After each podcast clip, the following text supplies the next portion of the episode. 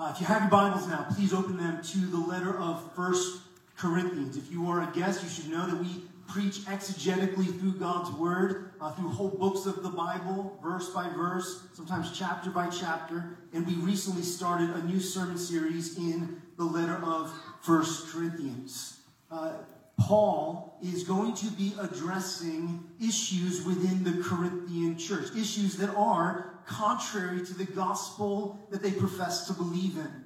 Uh, and the first issue that he's going to tackle is the issue of disunity within the body. And so this morning, let's begin by reading 1 Corinthians chapter 1, verses 10 to 17. He says, I appeal to you, brothers, by the name of our Lord Jesus Christ, that all of you agree and that there be no divisions among you, but that you be united in the same mind and the same judgment. For it has been reported to me by Chloe's people that there is quarreling among you, my brothers. What I mean is that each one of you says, I follow Paul, or I follow Apollos, or I follow Cephas, or I follow Christ. Is Christ divided? Was Paul crucified for you, or were you baptized in the name of Paul? I thank God that I baptized none of you except Crispus and Gaius, so that no one may say that you were baptized in my name. I did baptize also the household of Stephanas. Beyond that, I do not know whether I baptized anyone else. For Christ did not send me to baptize, but to preach the gospel, and not with words of eloquent wisdom, lest the cross of Christ be emptied of its power. Amen. May God bless the preaching of his word this morning. Many of you know how much I love to read books. It's one of the greatest joys of my life. But one of the things that is even better than just reading a book is getting to read a book out loud to my wife, Ashley. We've done this many, many times. And usually when we talk to people about this, people quickly ask us, well, what kind of books do you like to read out loud to each other?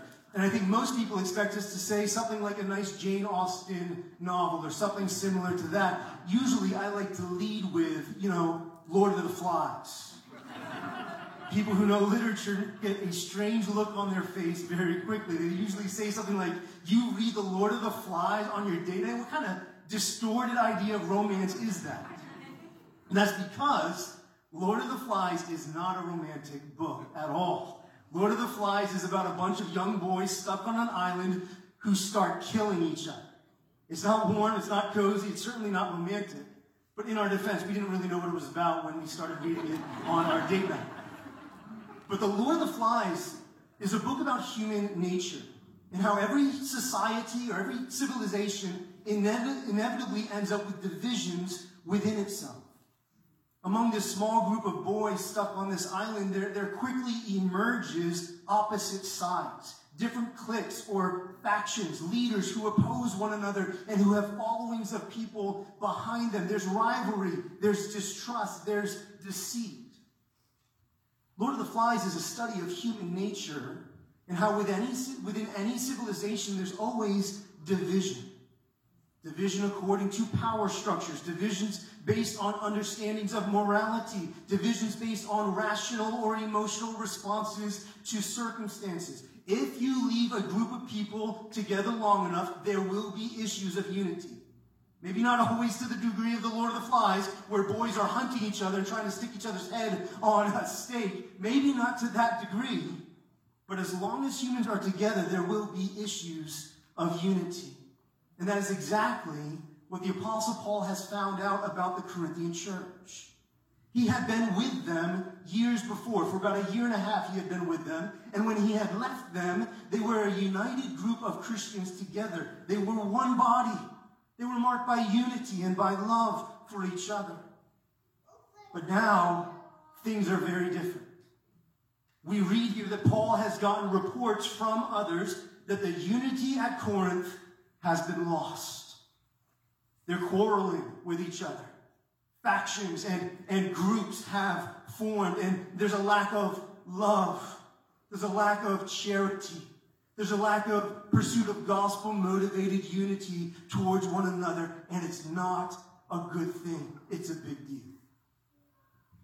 Let me ask you a question How important do you think that unity is within the local church? How important is it that there be no divisions among God's people? How important is it that by God's grace, you, that you get along with other people in your church, in other people in your fellowship group, or, or that you speak lovingly and respectfully and with a spirit of charity towards other church members, whether it be in personal conversation or in text message or in the comments section on social media. How important is Church family, what we find here in our passage today and in the next few chapters of this letter is that unity within the body of Christ is immensely important. It is essential to us being who God has called us to be. And listen, while there may be many, many other areas of life in this world that reflect the Lord of the Flies, jump on social media at times, that feels like Lord of the Flies. That must not be our experience within the church. No, we must, Paul says, we must pursue unity together. It is central, absolutely central to who we are. And it is honestly the, the only logical outcome of believing in the gospel that we sing and celebrate together this afternoon. We must be united. The main idea for our message this morning is this the gospel urges us to boldly pursue unity together. The gospel urges us to boldly pursue unity together. We have three points. Number one, the need for unity. Number two, the foundation for unity. Number three, the pursuit of unity. Let's go ahead and begin with the first point. Number one, the need for unity. Paul, Paul begins this section of his letter with very strong words. Look, look at verse 10. He says, I appeal to you brothers, that you be united in the same mind and in the same judgment.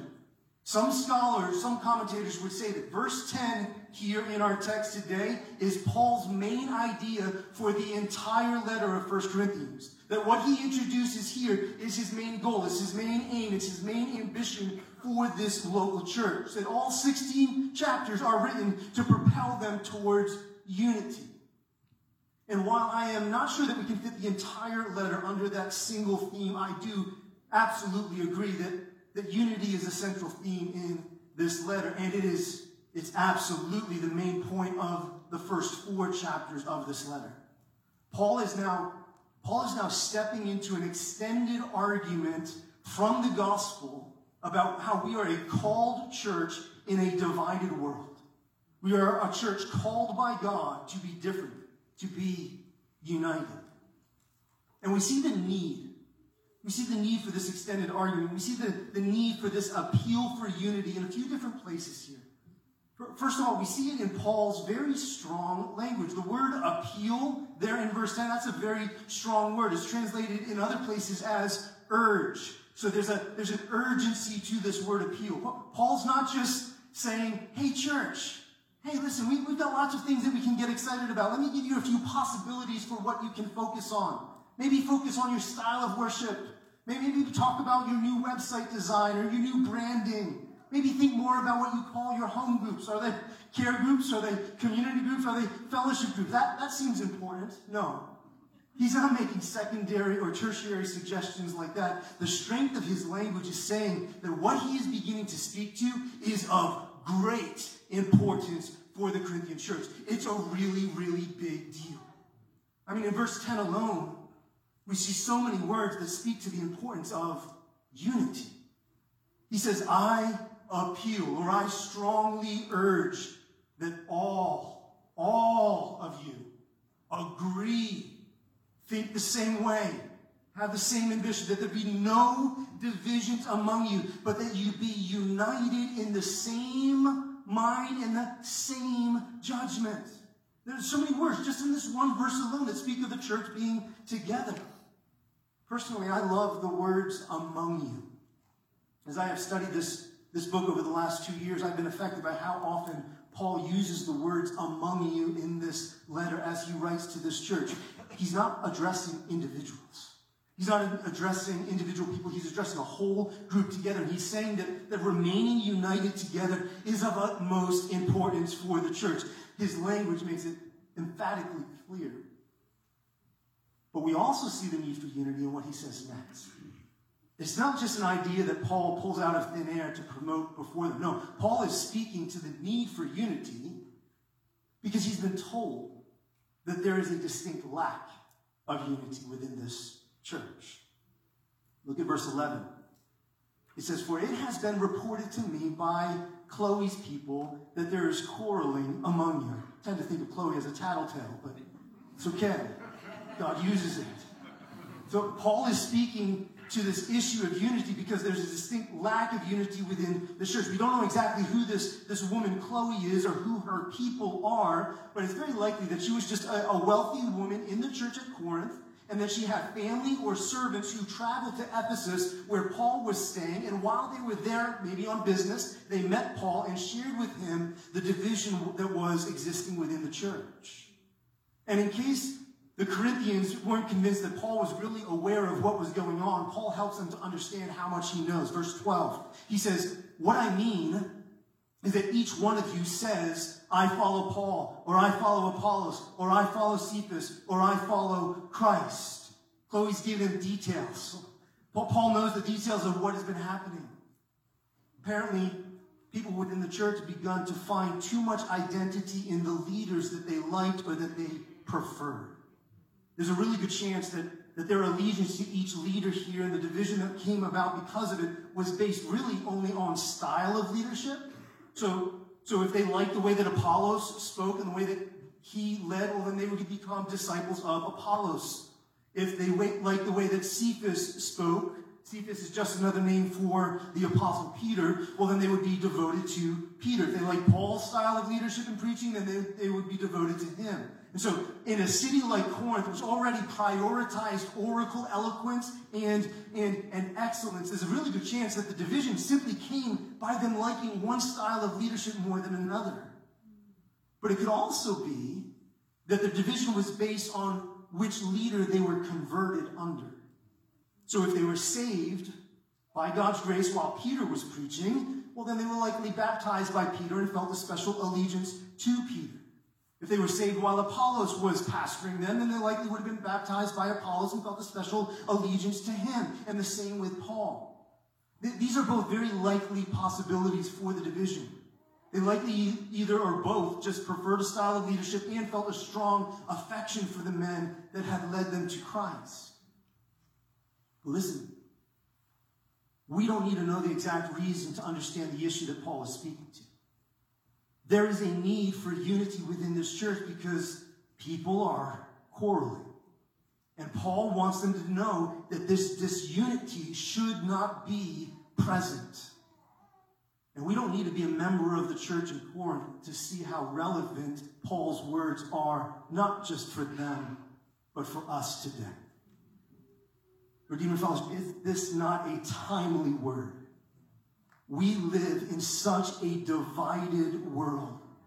And the divisions of this world and of our culture are constantly trying to creep into the body of Christ as well. We all have our favorite political commentators. We all have our different perspectives on how a pandemic should be handled. We all have our different perspectives on how to parent our children. We all have different ideas of what kind of music to sing. We all have our favorite pet theologies to care about. We all have different ideas of what is important and what is not important. Some of us like Starbucks. Some of us like Dunkin'.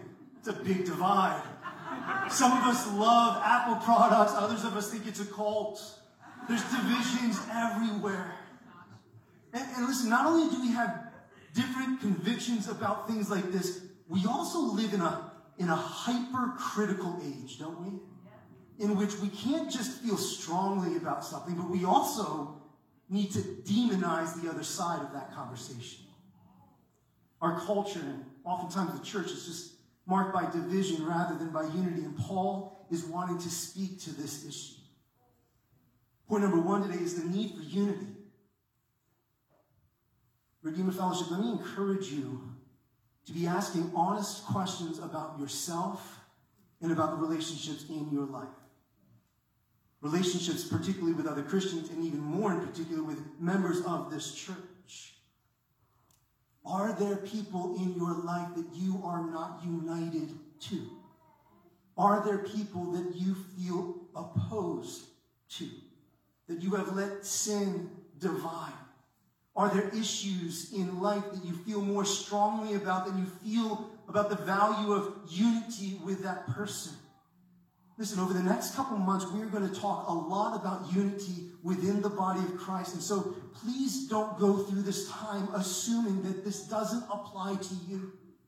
If, if there are areas that you have allowed disunity to creep into your life over time, that you just uh, allow time to kind of push to the background of your thoughts, if there's relationships that are broken and almost forgotten about, I believe that God is wanting you to just humbly and, and honestly look at those and to consider the opportunity to pursue unity with those people, particularly if they're members of this church or if they're brothers and sisters in Christ elsewhere. And listen, we can do this because we have every reason in the world to believe that God will help us to do this. And that brings us to our second point the strong foundation for our unity. Point number two the foundation for unity. Paul, Paul gives us the grounds for our unity by helping us to see the, the logical disconnect that exists when there is disunity within the church. Paul seeks to help us to see that, that if we believe in Jesus, then the, the natural result of that belief in Jesus, the, the logical outworking of that belief in Jesus, will lead us towards unity together. Look, look at verse 13. After, after noting how some of them have been saying, I follow Paul, or I follow Apollos, or I follow Cephas, or I follow Christ, look at verse 13. He asks several very rhetorical questions. He says, Is Christ divided? Was Paul crucified for you, or were you baptized in the name of Paul? Paul responds to their disunity by exposing the, the lunacy of claiming to believe in Jesus while, while allowing secondary things to bring division between them and other Christians. It just doesn't make sense to the Apostle Paul. He doesn't get it. How can there be factions among you when you all claim to worship a crucified Savior? He, he's making the point that Jesus was the one who was crucified for them, not Paul. Paul had served them. Paul might have been persecuted on their behalf. Paul might have done some great things for them as their pastor. But listen, only Jesus, only Jesus was the pure and spotless Lamb of God who through his substitutionary death on the cross appeased and propitiated the wrath of God on our behalf. Only Jesus. Only Jesus, Hebrews says, is able to save us to the uttermost. No other can do that. Only Jesus can take away our sins by the sacrifice of himself. Paul says, listen, church, please pay attention. I wasn't the one who endured that flogging for you. He says, church, I wasn't the one who was spit on for you. I wasn't the one whose hands and feet were pierced with those nails for you. Paul says, I wasn't the one who hung on that bloody cross for hours for you. I wasn't the one who had the wrath of God against the sins of the entire world poured out on me for you. He says, No, that wasn't me. That was Jesus. And so don't be devoted to me, church. Don't be devoted to Apollos. Don't be devoted to Peter. Church, don't be devoted to anything in this world other than Jesus. Only Jesus, Redeemer Fellowship, deserves our devotion. Paul feels so strongly about this. Look at what he says in verses 14 and 15. He says, he says, I thank God that I baptized none of you except Crispus and Gaius, so that no one may say that you were baptized in my name. And so Paul spent extensive time in Corinth, probably a year and a half at least, until he had plenty of opportunities to baptize new converts, but it seems like he intentionally did not participate in the act of baptizing new converts because maybe he sensed, particularly in a place like Corinth, that they seemed to idolize leaders too much. And so he didn't want them to be devoted to himself more than to Jesus. I love this about Paul. Pastoral ministry for Paul was not a, a self promotion game to get more followers. Paul didn't want any of his own dis- disciples. Paul's not looking for check marks next to his name to show how effective he was in gospel ministry. He's not seeking to impress anyone. He just wants to promote Jesus. I, I actually love how in verse 16, Paul adds what I find to be a humorous parenthetical statement. Look at verse 16. He says, I did baptize also the house of Stephanas. Beyond that, I do not know whether I baptized anyone else. I love that because it shows how human Paul is. It's almost like he's standing there dictating to Sosthenes, who's writing everything down for him, and he, he comes out with that statement, I thank God that I baptized none of you. And Sosthenes is like, wait a minute, Paul. Do you remember the house of Stephanas? Oh, yeah, yeah, yeah, you're right, you're right. Let's put that in there too. And he's almost like, should we start a new page? No, let's not start a new page. Just put it in there. They can see my mistake. It's not a big deal. He was concerned about eloquence and, and impressing them with how he wrote and spoke, he would have corrected that, but he just leaves it in there. Why? Because he doesn't care. He just wants to point them to Jesus. I love how ordinary, how ordinary sounding what he says is here. But, church, there's nothing ordinary about the truth that he has declared. Paul sees the disunity of the church and he runs immediately to the most unifying reality in the entire world the crucified Messiah. Three weeks ago, if you remember, we talked about how Paul loves to deploy theology into our lives in order to, to resolve issues and to fix problems, particularly. He loves to deploy the theology of the cross into our lives, and this is one of the most significant moments that he does that. Paul is seeing that there's issues of unity within the local church, that there are divisions. And so what does he do? He does not tell them, well, just hold it together and keep up face for the watching world. Don't let them know that there's divisions among you. He, he does not just talk to them like an army general and say, listen, united we stand, divided we fall, stick together. He does not take them on an early morning run out to a civil war field like and remember the Titans and inspire them with heroic things men have fought and died for in the, in the past. No, when Paul wants to unite Christians together, he takes their hand and he runs them to the cross, right where one man fought and died for them in that place. This is the, this is the grounds, the foundation for our unity. But Paul's trying to say, and he's going to expound more on this in the chapters to come. He, he's trying to say that unity in the church is the only natural consequence of, of true belief in a crucified Savior. That the cross is so central. It is so foundational to every Christian's life. It is such a significant part of our identity as Christians that it makes no logical sense to find our identity in anything else in this world at all. Was Paul crucified for you? Were you baptized in the name of Paul? Heck no! That's not who we are. Church, was your favorite celebrity pastor the one who saved you? Were your favorite political voices crucified for you? Were you baptized in the name of the Republican or Democratic Party? Church, were your parenting philosophies what saved you or your children? Or were you baptized in the name of your Christian freedoms? Were you saved by your particular flavor of Christianity? Were you baptized in the name of your denomination or church? Or were we baptized in the name of Jesus? Amen. Amen. Paul is basically saying, Christian, if you understand the cross, then you will be united together. If you do not understand the cross, or if you forget the importance of the cross, and if you love other things more than the cross, you will end up divided. It's as simple as that. The foundation for our unity is the cross of Jesus Christ. And because we stand on that strong foundation, we can boldly pursue unity together.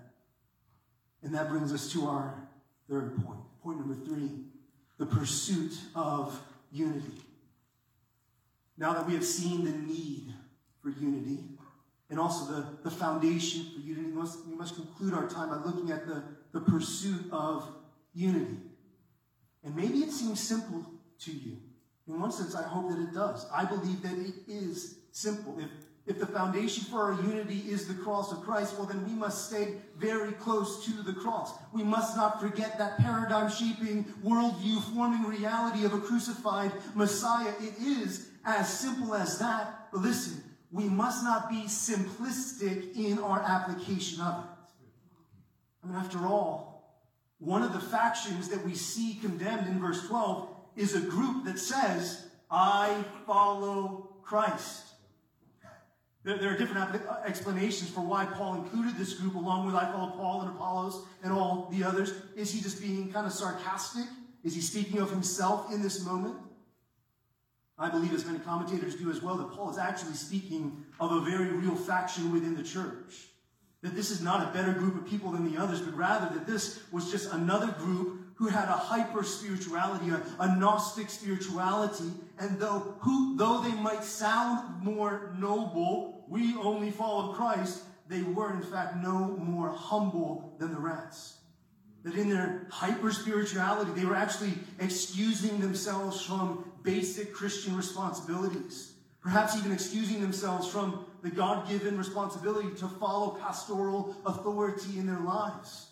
This group is saying that they didn't need any human leader except for Jesus, which is a contradiction of God's word. So this group, if they were among us today, they'd likely be the group that would be saying, give me my Bible, but hold on to the church. I need no leader except for Jesus. This group would be those among us who are anti-leader, anti-authority. But Paul says that that's not a better place to be than those who are idolizing human leaders because it also is a contradiction of God's design for the church. So the solution to our division is simple, but it is not simplistic. The, the answer is not just to say, let's only ever talk about Jesus. Let's not ever talk about anything else because that might bring division among us. The answer is not to say that we should just never study theology or doctrine because when we do, we become proud and that brings division. The answer is not to say that we should never talk about social or, or cultural issues because we only want to be gospel centered. The, the answer is not to say that we should never talk about political or racial issues. Those things are important because God's word speaks into them. We, we should not restrict the application of God's grace to only matters of salvation because as we will see throughout this letter, God's word speaks to many cultural issues and we should pay very close attention. But then you might say, won't we just end up divided? Won't that inevitably bring about division? Look at verse 10 again. Paul gives us a path to follow. He helps us to know how to pursue unity together despite diversity. First of all, Paul appeals that they all agree together. That, that word agree means to say or to speak the same things. It means to have the same purpose or the same goal in what we say. But listen, we know that it can't mean to say exactly the same things as each other because the New Testament is filled with diverse people. Paul and Apollos and Peter, they're all different men and they all have different ways of speaking and, and different emphases in what they say. So the appeal to agree must be something more than appeals to just be absolutely exactly alike. Paul appeals that there be no divisions among them, no, no splits, no separations. That though they may be different people and have different perspectives perspectives on life in this world, that there should be a unifying thread through all of their thinking that keeps them united and tied together. Paul says that this happens by being of the same mind and having the same judgment. According to Paul here, being of the same mind and judgment speaks of having the same outlook on life. That's, that's kind of what those words mean. It looks an outlook or an attitude moving forward. Kind of like a football team is made up of many different players with many different strengths, many different roles on the field, but their mindset, their judgment needs to be united about the game that is in front of them. The goal is to win together. Church, what is our united outlook? What does it mean for us to have the same mind and the same judgment? It is to be united around the theme of God's grace in and through the work of His Son, Jesus Christ. It is to let the foundation of the gospel be our greatest identity and to know that God is using that foundation in our lives to do the greatest work. Things that are built on that foundation last and to allow this foundation of the cross to be our greatest identity marker as Christians, to not let anything else trump this identity marker in our lives, to refuse to let politics or personalities or pet theologies be what determines who we are or how we view each other. No, may the, may the church of Jesus Christ be united in this that our judgment, our thoughts about what is most important in this world is that God sent his son to redeem us from our sin by dying in our place. May everything else be submitted to this ultimate reality. Now, listen, we don't ignore everything else. We don't act as if there are no other important issues, but we do refuse to let those sub issues govern our minds and our judgments more than the reality of Christ and Him crucified. That's what Paul is seeking to do in our lives in these next section. He is, he is seeking to deploy the theology of the cross into our lives. He's seeking to make the cross be the lens through which we view ourselves and each other. It's exactly what he does in Philippians chapter 2. Philippians chapter, chapter 2, that beautiful passage where he also is, is asking for unity within the church. He says, Have this mind among yourselves, which is yours in Christ Jesus. And then he goes on to speak of the, the cross on which Jesus died. The, the pursuit of unity comes from thinking about and thinking like Jesus, our Savior. By not putting ourselves first, but by counting others as more significant than ourselves.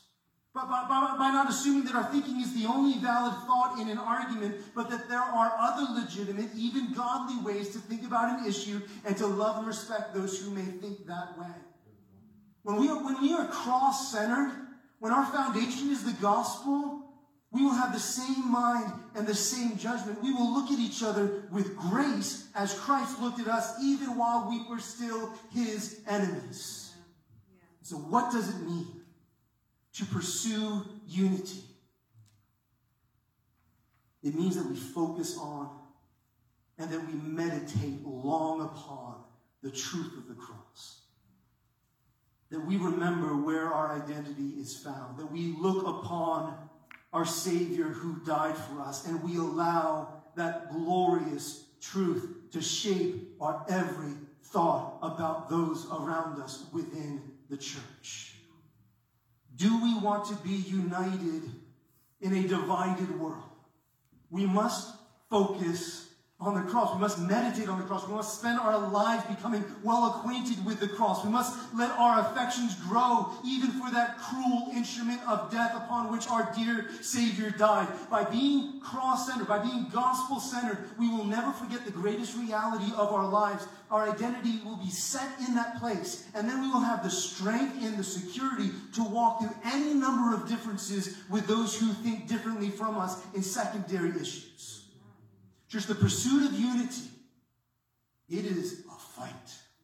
And it will not come easily to Redeemer Fellowship. We must fight for unity together. There are many uh, enemies that are eager to attack unity within the church. A united church is a miraculous thing, and it causes the world to stand amazed. Only way to experience unity together is if we regularly go back to the cross together and remember who we are.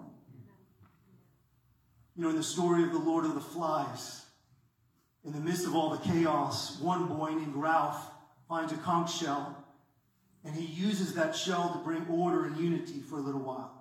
It's a, it's a symbol of democracy. It's a symbol of authority. It's a symbol of, of rules which can bring order. It brings a, a, level of unity between all the boys. They all are willing to follow it for a little while. The shell is what unifies them. But over time, the shell and Ralph, who uses it, loses its power and the unity is lost. Redeemer Fellowship, there are many, many things that we can unite around. Many conch shells which we can place front and center. And they might unite us for a little while. All of them might, might seem valuable. We might see hints of them in God's word, but none of them will last. All of their unifying power will eventually wane, except for the grace of God in and through the gospel. The cross is the only thing that will unite us together in an unbreakable way. Have you ever played laser tag? I enjoy laser tag, and, and you go in, you go in that huge dark room, and you get suited up with this vest and this gun, and, and there's a there's a war to be fought. You have an enemy that you need to attack. But when you're playing laser tag, your energy doesn't last forever. You start in your home base and then you go out and you, you look for the enemy and you seek to fight the enemy, but eventually you run out of energy and you have to run back to your home base, stand in front of the home base, and your energy is restored. It even makes a sound.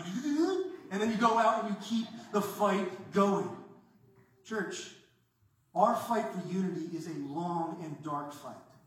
There are many who will attack our unity. We will have political seasons. We will have pandemic seasons. We will have cultural issues that rise up and threaten our unity together. There will be many times that we feel like we have no energy left to keep fighting together. And when we are tempted to give up on the very idea of unity, what must we do? We must go back to home base. Who was crucified for you? Christ Jesus. Were you baptized in the name of Paul? No. We must fight for unity. And when we feel like our strength is running low, we must run right back to the cross and meditate on what Christ has done for us there. And we must get back into the fight with all humility. Dietrich Bonhoeffer said that as long as each member of the church fights for their own understanding of what a godly community will be, well, then there will be much disunity within the church. But as soon as every member of the church makes Jesus their focus, then they will all move towards each other because they will be anchored in the same place.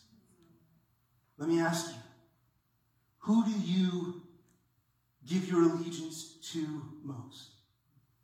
As we think about the pursuit of unity, I want to, I want to end with, with several questions. Who, who are you listening to most in this world? Do you listen to social commentators? Do you listen to the comment section on Facebook? Is your information coming from the Twitter world? The church is going to have a very hard time finding unity together as long as we listen to anything more than we listen to Jesus. So let me encourage us, church, as we begin. Let me exhort every one of us. Let's go back to our home base again and again and again. Let's go back to our home base on Sunday gatherings and never remove Jesus from the center.